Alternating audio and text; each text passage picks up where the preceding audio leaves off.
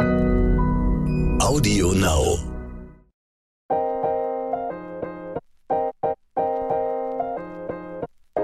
Neon Unnützes Wissen. Der Podcast, den man nie mehr vergisst.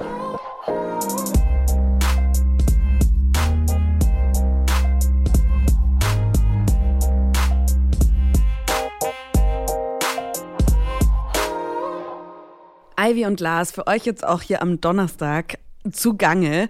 Wir sind noch beim Thema Sonne. Es gibt jetzt ein bisschen nützlicheres Wissen. Es gibt ja kein unnützes Wissen, wie ihr uns auch immer wieder schreibt. Hi Lars. Äh, hi Ivy, äh, schön dich auch mal an einem Donnerstag zu sehen. Warst du mich immer so eine Montagsfreundin?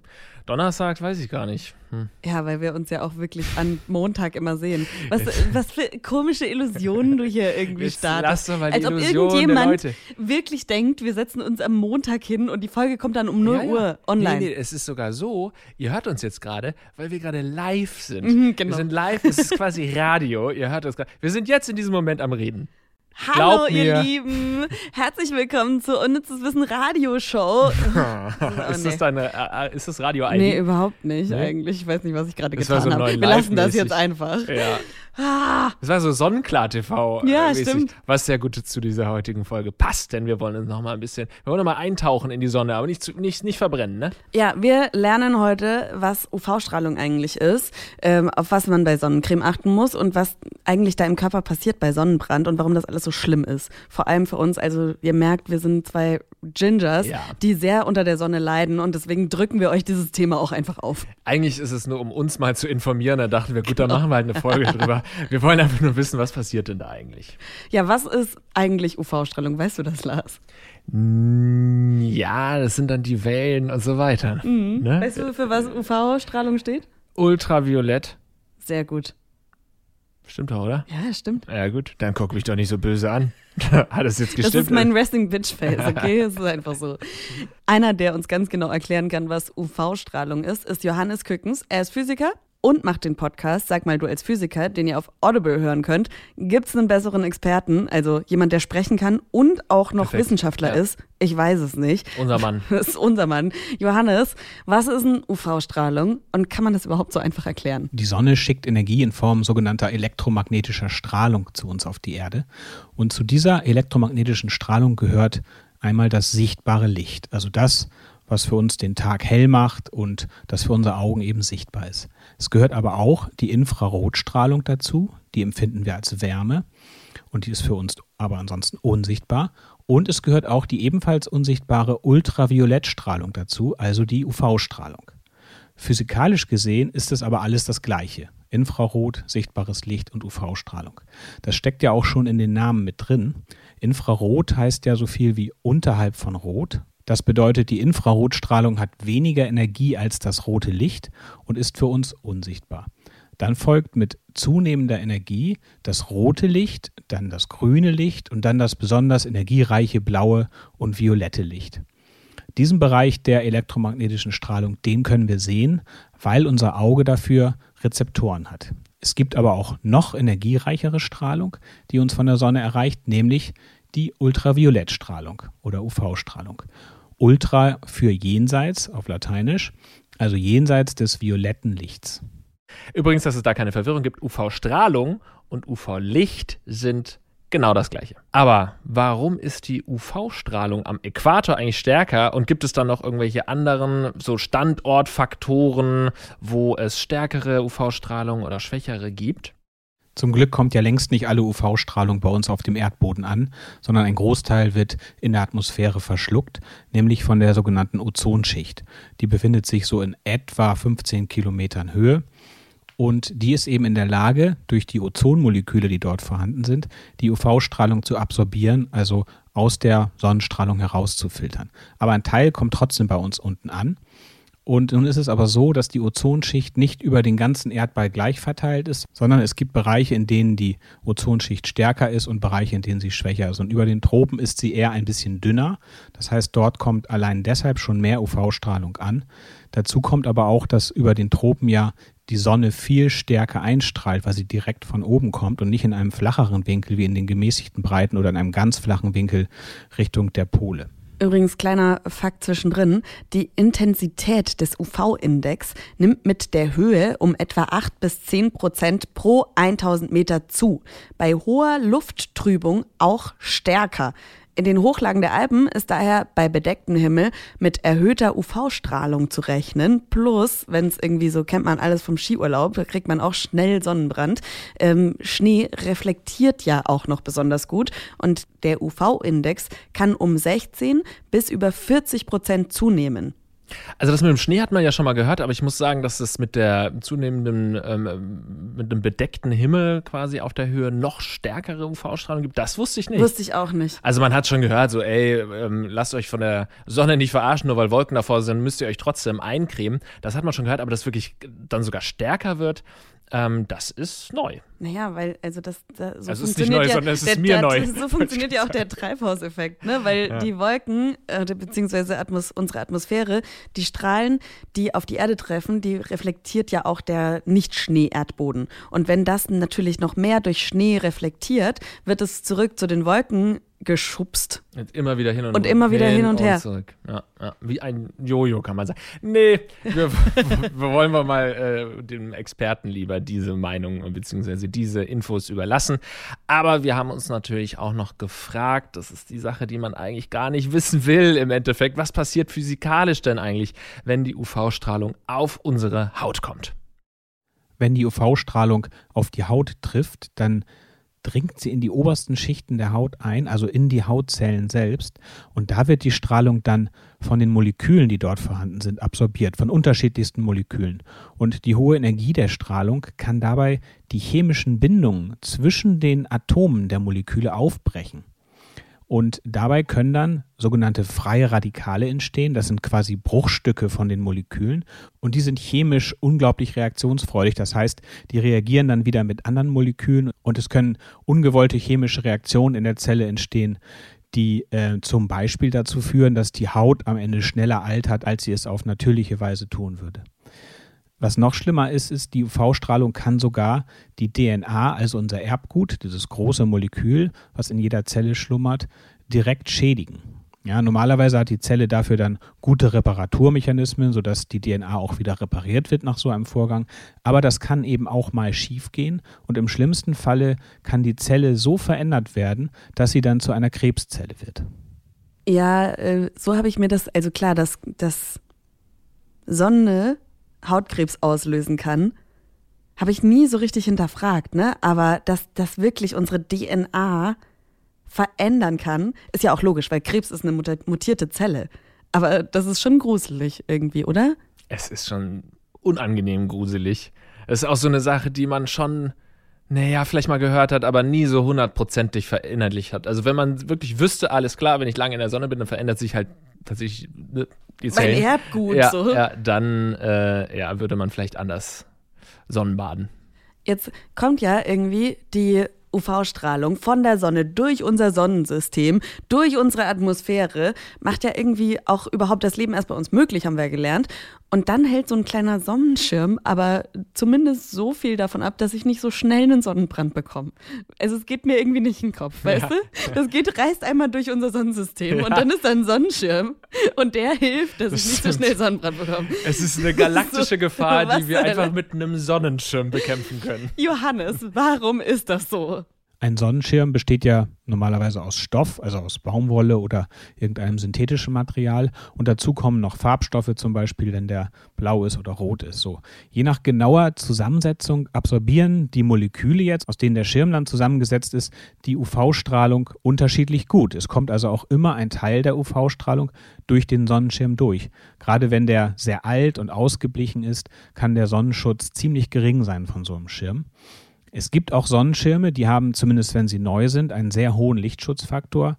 Ich habe gelesen, 60 bis 80 kann der sein. Aber es kommt trotzdem auch noch reflektiertes und gestreutes UV-Licht von den Seiten unter den Schirm. Also Vorsicht auf jeden Fall. Auch unter dem Sonnenschirm muss man sich eincremen, sonst kann man sich da auch einen Sonnenbrand holen. Und dann noch eine Frage für alle Solariumhasen da draußen. Wir beide können da wahrscheinlich uns nicht dazu zählen. Früher schon mal im Solarium Hm, hab ich gewesen hier und da. gemacht, Ja, ja, ja. klar, natürlich äh, auch gemacht. Aber ich bin jetzt nun kein äh, Solarium-Freak. Aber trotzdem ist da ähm, natürlich ein ganz anderes Licht. Ne? Wenn du da im Solarium liegst, dann ist es ja eher blau, dieses Kunst, künstliche UV-Licht. Warum ist das denn so? Das liegt daran, dass äh, die UV-Lampen eben nicht nur reines UV-Licht ähm, produzieren, sondern auch ein bisschen sichtbares Licht. Und UV heißt ja ultraviolett, also hinter dem violetten Licht. Und das violette Licht grenzt direkt an das blaue Licht. Das heißt, diese Lampen produzieren eben nicht nur UV-Licht, sondern auch ein bisschen sichtbares Licht im blauen und violetten Bereich. Okay, also Sonne gefährlich. Und dass man nicht in die Sonne schauen soll, das wissen wir auch alle. Und das ist auch unangenehm. Aber was passiert denn da? Ich will immer so wissen, was dann da eigentlich passiert. Also nicht, dass ihr denkt, ja, Ivy, es ist halt schlecht für die Augen, entspann dich. Ich, nein, ich will wissen, was da genau passiert. Damit gibt sie sich nicht zufrieden. Ich gebe mich damit nicht zufrieden. Ähm, was passiert, wenn die Strahlung auf unsere Netzhaut trifft? Ist es dann einfach nur, weil es hell ist, dass es dann wehtut, wenn man reinguckt? Oder ähm, ist irgendwie, was passiert denn da eigentlich? Ist das völliger Bullshit, was ich jetzt hier frage? nein, nein, oder? nein, ich finde das eine gute Frage. Okay. Stell sie. Johannes, was passiert da? Warum können wir nicht in die Sonne schauen? Wenn man direkt in die Sonne blickt, dann kommt ja das Licht wirklich auf ganz direktem Wege in unser Auge und wird dann ja auch noch von der Linse gebündelt, das ist ja eine Sammellinse, und dann auf die Netzhaut geschickt. Also das ist so ähnlich, als wenn man mit einer Lupe in die Sonne hält und damit versucht, irgendwas anzuzünden. Das funktioniert ja, weil das Licht extrem gebündelt wird. Und wenn man jetzt direkt in die Sonne guckt, dann hat man natürlich eine extrem hohe Lichtintensität, die auf die Netzhaut trifft. Und das ist einerseits das sichtbare Licht, aber auch das UV-Licht, was teilweise da durchkommt. Und das verbrennt regelrecht die Netzhaut. Also das sind wirklich dauerhafte Schäden, die man da anrichtet. Das UV-Licht ähm, kann auch noch die Hornhaut, also die Linse selbst, trüben. Ähm, also ins, in die Sonne gucken ist super gefährlich, auf keinen Fall machen. Vielen, vielen Dank, Johannes. Check mal, sag mal du als Physiker aus. Da sind drei Menschen, zwei Physiker und äh, Jens. Ich glaube, die kennen sich einfach schon ewig. Ähm, aber die machen das ganz fantastisch. Die sind so Alltagsfragen, wo Jens die beiden Physiker fragt, so, äh, sag mal du als Physiker, was ist denn da eigentlich? Also eigentlich genau mein Format. Und ich würde es euch auch empfehlen. Hört mal rein. Willst du vielleicht das Format übernehmen? Nee. Hast du Jens irgendwas zu sagen? Vielleicht. er macht das schon sehr gut, ne? Also, ja. ja, check das aus. Ja, nun ist es natürlich nicht so, Ivy, dass wir die ganze Zeit unterm Sonnenschirm liegen, sondern man will sich ja dann doch auch mal in die direkte Sonne begeben, zum Beispiel, um ins Wasser zu springen. Ähm, was benutzt du da für eine Sonnencreme? Hast du da irgendeinen Tipp? Jetzt nicht die Marke, aber auf was achtest du da so? Also ich achte darauf, dass es so korallensafe ist, auf jeden Fall, ne? weil ich möchte nicht, unser zweiter Fan-Girl Bo and Boys Moment Ja. ist ja immer das Meer. Also wir lieben den Himmel und das Meer. Ähm, und ich möchte natürlich da keine Lebewesen durch meine scheiß Sonnencreme irgendwie beeinflussen. Und ich schaue, dass da wenig so Duftstoffe und so drin sind. Am besten eine nachhaltige Marke. Das ist das, worauf ich so achte. Mhm. Aber ich habe eine fürs Gesicht und ich habe eine für den Körper. Und Eine für die Füße und für die Hände. Genau, Und ein für die Fingernägel noch und die Die Zähne. Retina-Zähne. ähm, ich achte einfach nur drauf, dass die Zahl möglichst groß ist, die da steht. Ja, das kommt dazu. Also wenn da steht 50, dann sage ich, ah, geht da nicht noch mehr? Dann steht irgendwo noch 50 plus. Dann sage ich, ja, das so, so langsam kommt. Und dann gibt es auch noch höhere, habe ich schon mal. Ja, ja. Ähm, Ja, weiß das ich nicht. weiß ich auch nicht so Ich richtig. auch also nicht. was, dann gibt's jetzt 100 Ja, plus und was weiß ich, mich nicht. 50 plus, ja. it is. 1000, keine Ahnung. Schmier mir einfach was drauf, dass ich nicht sterbe danach und keinen Sonnenbrand bekomme. Übrigens, äh, hier, wir sind ja immer noch unnützes Wissen, ne? Ihr kriegt ab und zu auch hier noch unnütze Fakten eingestreut. Wusstest du, dass Nutella einen Lichtschutzfaktor hat? Durch den hohen Fettanteil hat man einen UV-Schutz von 9,7. Allerdings müsste man Nutella ziemlich dick auftragen, damit das was bringt. Reicht mir nicht. 9,7 reicht mir nicht. Das ist der einzige Grund, warum ich es nicht mit Nutella mache. Danke für diesen äh, Fakt. Aber wenn wir uns dann doch gegen Nutella und für Sonnencreme entscheiden sollten, ähm, dann kann uns vielleicht die liebe Nane vom Glosse Podcast erzählen, auf was man beim Thema Sonnencreme denn besonders achten soll. Ja, vor allem sollte man darauf achten, Sonnencreme überhaupt zu verwenden und dann natürlich auch noch richtig. Wenn ihr eine ausgeklügelte Beauty-Routine habt, dann ist es wichtig, dass ihr die Sonnencreme als letzten Step verwendet, also nach eurer Tagespflege. Und ihr solltet übrigens Sonnencreme nicht benutzen, wenn sie älter als ein Jahr ist und Octocrylen enthält.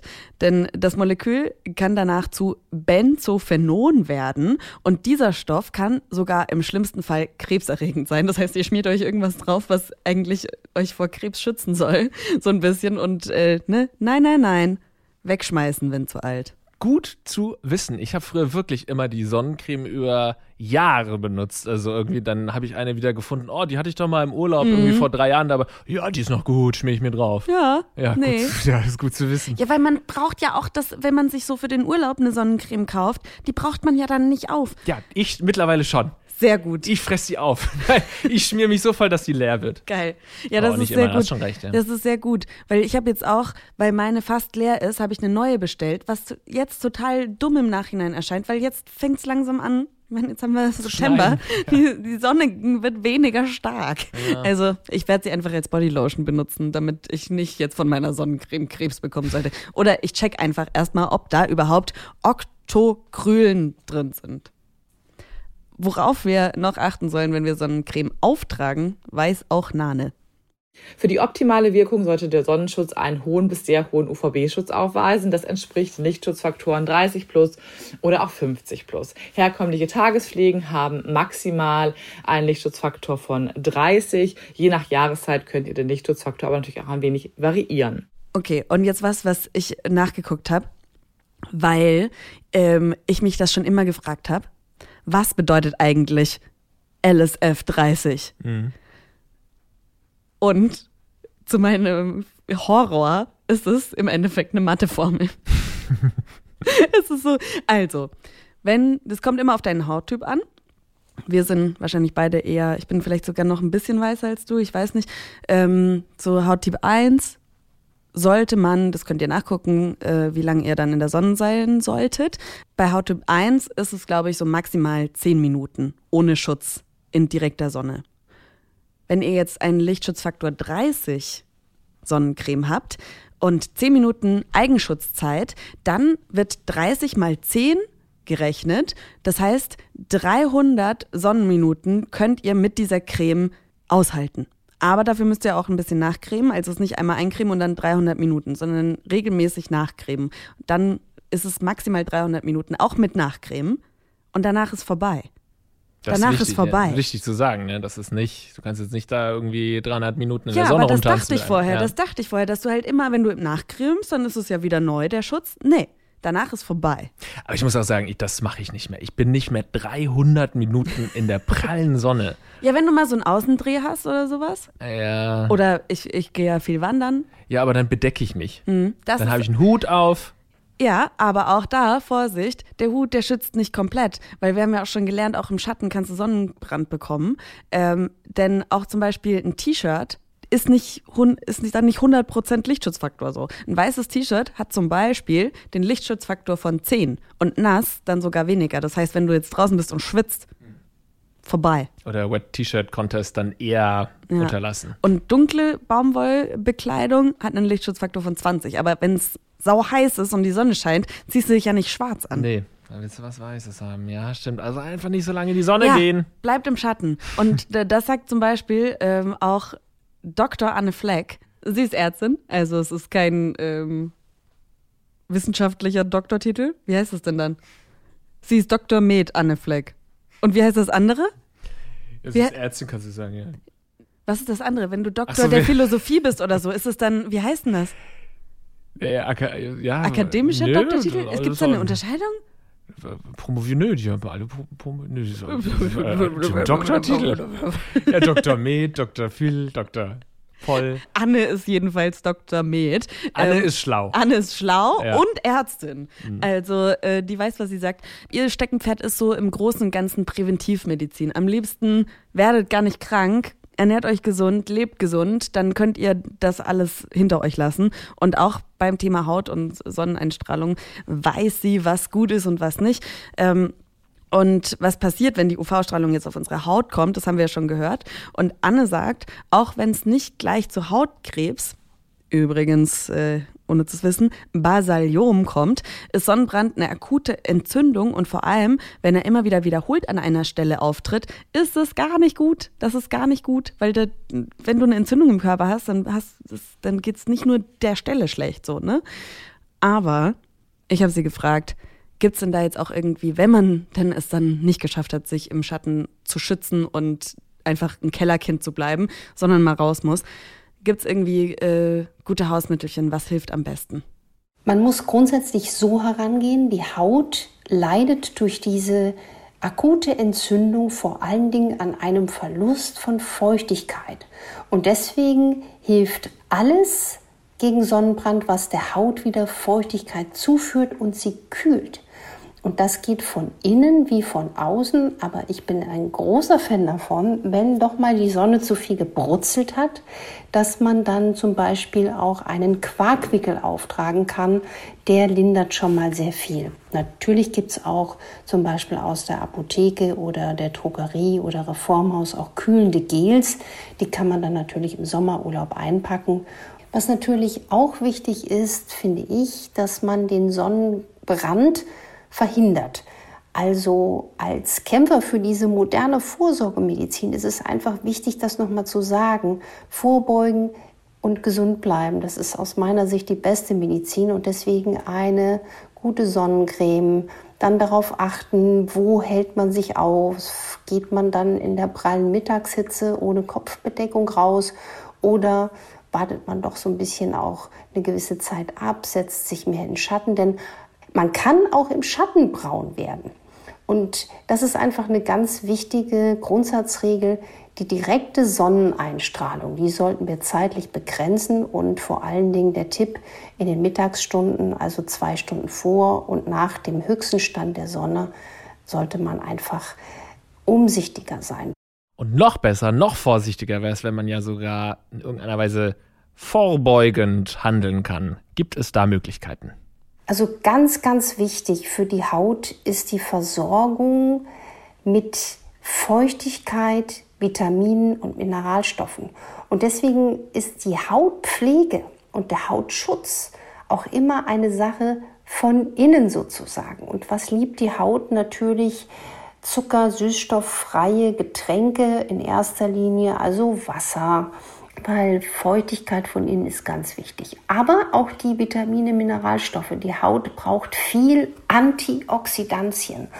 Und die Antioxidantien, die kennen wir zum Beispiel aus dem Vitamin E. Und das Vitamin E reichste Lebensmittel ist ja auch mitunter der Weizenkeim und deswegen bin ich ein großer Fan von Weizenkeimöl, was übrigens glutenfrei ist, weil es ja kein ähm, Gliadin, also der, das Eiweiß aus der Schale enthält, gegen das man aus der Ernährung allergisch reagieren kann. Deswegen kann man auch Weizenkeimöl da gut genießen und die Haut liebt Omega-3-Fett. Also nicht nur die Haut, sondern jede Zelle unseres Körpers. Der Körper und auch die Haut brauchen die langkettigen Omega-3-Fettsäuren, die heißen DHA und EPA. Und was liebt die Haut noch? Also ich merke gerade, ich kann gar nicht aufhören. Also zum Beispiel auch sekundäre Pflanzenstoffe. Einer ganz besonders, nämlich das Lycopin. Das enthält zum Beispiel die Tomate. Also das Lycopin ist einer der wichtigsten UV-Schutzstoffe. Und neben Tomate findet man das auch gerne in Wassermelone, in Grapefruit, Blutorange, Papaya und Guave. Und wir brauchen auch Zink. Zink ist wichtig, um auch eine jetzt vielleicht im Sommer sonnengeschädigte Haut bei der Regeneration zu unterstützen. Und was vielleicht auch schon bekannt ist, das Beta-Carotin, also Möhrchen, ja, Möhren, Karotten, Möhrensaft, macht die Haut schön und vor allem, es schützt die Haut. Und wir finden aber diesen tollen Stoff äh, nicht nur in den Möhren, sondern auch in Spinat, in Pfirsichen, in Mangos oder Süßkartoffeln. Okay, also Wasser trinken, mhm. Antioxidantien, zum Beispiel Vitamin E, Omega-3-Fettsäuren und Lycopin und Zink. Also Essen, Karotten, Tomaten, Grapefruits, Spinat. Einfach gesünder ernähren? Das will jetzt keiner hören. Das will jetzt einfach keiner hören. Immer dieses Spinat, Ja. das ist einfach die Wun- Wunderwaffe, ey. Mochtest du das Popeye als Kind schon- auch nicht? Nee, nee. Ich auch nicht. Aber, Aber weil warum? man ja, weil, weil man das auch eklig zubereitet bekommen hat. Ganz, ich sag's ganz ehrlich. Ist ein ich mach das geiler. Konsistenzding, ne? Ja, ja, und dann bleibt es einem im Hals stecken und so. Wie ist denn du Spinat? Ja, wenn das so Blattspinat ist, der dann so total weich wird, so dann, wenn du den verkochst, dann bleibt der im Hals stecken. Also ja, als so war das Kind gab es bei mir immer nur diesen, den, den, den mit dem. Blub. Achso, ja. gut, den, den fand ich lecker, ja. Aber ich mochte diesen, diesen Blattspinat nicht und so. Und wenn ich mir heute äh, Spinat mache, dann schmeckt mir das, weil ich besser kochen kann, als meine Eltern das jemals konnten. Unsere Eltern, wir fassen mal die letzten zwei Folgen zusammen. Unsere Eltern sind fahrlässig mit uns umgegangen und schuld Ja. an den schlimmsten Sonnenbränden, Ja. die wir hatten. Und können nicht kochen. haben nicht davor gebeugt, haben nicht uns genug Spinat gegeben, damit wir eben keinen, nicht so schnell einen Sonnenbrand bekommen. Ach, Ivy, wir sollten einfach raus aus der Sonne. Ist ja auch nicht mehr so schlimm. Wir sind doch auch nicht mehr die kleinen Kinder, die halt dann irgendwie sich mit den FreundInnen im äh, Freibad treffen. Ja, die müssen mal in der Sonne rumspielen. Aber wir müssen doch gar nicht mehr die Sonne. Nee, es ist Wann aber, musst du denn man- mal in die Sonne? Ja, ich stelle mir das halt immer so schön vor, in der Sonne sitzen und was weiß ich Ja. was. Und auf meinem Balkon, das ist ein Balkon, der geht da, wo geht die Sonne unter? Im Westen? Ja. Ja. Ähm, also ein Westbalkon. Und ab 16 Uhr, jetzt schon langsam wird immer weniger natürlich, aber ähm, ist da pralle Sonne. Und ich bin halt auch so dumm und habe keinen Sonnenschirm. Und dann setze ich mich da immer raus, weil ich denke, ja, ich muss jetzt ein bisschen in der Sonne sitzen. Das Vitamin D, was das in meinem Körper macht und was weiß ich was. Ja, nach zehn Minuten gehe ich rein, weil ich erstens schwitze wie ein Schwein und es einfach heiß wird. Es wird, ich hasse Hitze. Ja, ich finde, das ist auch so ein bisschen Instagram und Filme und Hollywood und so. Du siehst dann die Werbung von dem Typen, der in der Karibik rumtanzt und dann da irgendwie einen Coco Fuck die Banana Sonne. Cocktail Ohne trinkt Scheiß. oder so. Und dann sehe ich das immer und denke, oh, wie schön, ich werde auch gern. Aber wenn ich mich da mal richtig reinversetze, ich bin jetzt auch da, so wie der Typ und renne da am Strand rum. Ich würde ich würd sofort verbrennen. Ich würde sofort Sonnenbrand kriegen und bin einfach der uncoolste Typ in der ganzen Karibik. Und deswegen renne ich dann unter eine Palme und werde von, von der Kokosnuss getroffen. So da, das ist die Realität. Man denkt immer, das ist so cool. Ab 17 Uhr, sowas, 18 Uhr, da wird es richtig schön. Da kann man dann in der Karibik auch in der Sonne rumrennen oder so. Aber Warst du schon mal in der Karibik? Ja. Ah, okay. Du bist halt cool. Oder halt in Spanien, keine Ahnung, überall. Wo, oder auch in Deutschland. Diese bin, Abendsonne nein, ist nein, herrlich. Nein, es ist mir auch zu heiß. Ich mag es am liebsten, wenn die Sonne dann untergegangen ist und es halt noch warm ist. Und das ist ja jetzt auch schon langsam nicht mehr. Aber Da sind wir dann wirklich andere Typen. Du bist die, äh, die total Feuer Ginger. Ich bin ja eigentlich ein Südländer. Ja, das sieht genau. man mir nicht an. Man. Aber Doch, ich bin doch, Südländer. Ich liebe schon. die Hitze. Ich liebe das, wenn es Nee. 30 Grad draußen hat. Ich liebe das. ich mag es lieber zu frieren als zu schwitzen. Ich Nee, schwitze aber nee, halt auch so viel. Ich, nee, ich bin Surferboy. Ja. auf allen Ebenen, Lars. Dein wallendes Haar, dein stählerner Körper. Hallo, kannst läuft. du mal auf meinen Haarausfall nicht mehr eingehen? Wallendes Haar. Ah, irgendwas wollte ich noch sagen. Was denn? Sag doch. Du hast jetzt die Möglichkeit. Dir hören tausende Leute zu. Ja, ist halt wirklich so. Ihr seid Ja. alle da für uns. Ja, danke nochmal, dass ihr da Mm. seid und da wart. Ivy, überlegt noch ein bisschen. Ich kann euch schon mal sagen, dass wir uns sehr freuen über eine positive Bewertung auf jeglichen Podcast-Plattformen. Wir sind auch nächste Woche wieder für euch. Da bleibt noch dran, denn gleich kommt noch eine richtig geile Info von Ivy. Ähm, nächste Woche sind Ja, fuck, weißt du, was ich vergessen habe? Die scheiß Bestrafung. Okay, äh, Reime auf heiß. Scheiß, Mais, Kleist. Ausweis? Aufpreis? Ich glaube, das war's. Okay, tun einfach so, als hätte ich das nicht vergessen. Okay, dann mache ich jetzt die Abmoderation zu Ende. Tschüss. Ciao. Neon Unnützes Wissen ist eine Produktion der Audio Alliance. Hosts Lars Paulsen und Ivy Hase. Redaktion Kirsten Frintrop, Melissa Wolf und Luisa Hanke. Verifikation Gruner und Jahr Recherche unter der Leitung von Melanie Möhlich. Audioproduktion Lia Wittfeld. Titelmusik Alexander Weller. Redaktionsleitung Ivy Hase.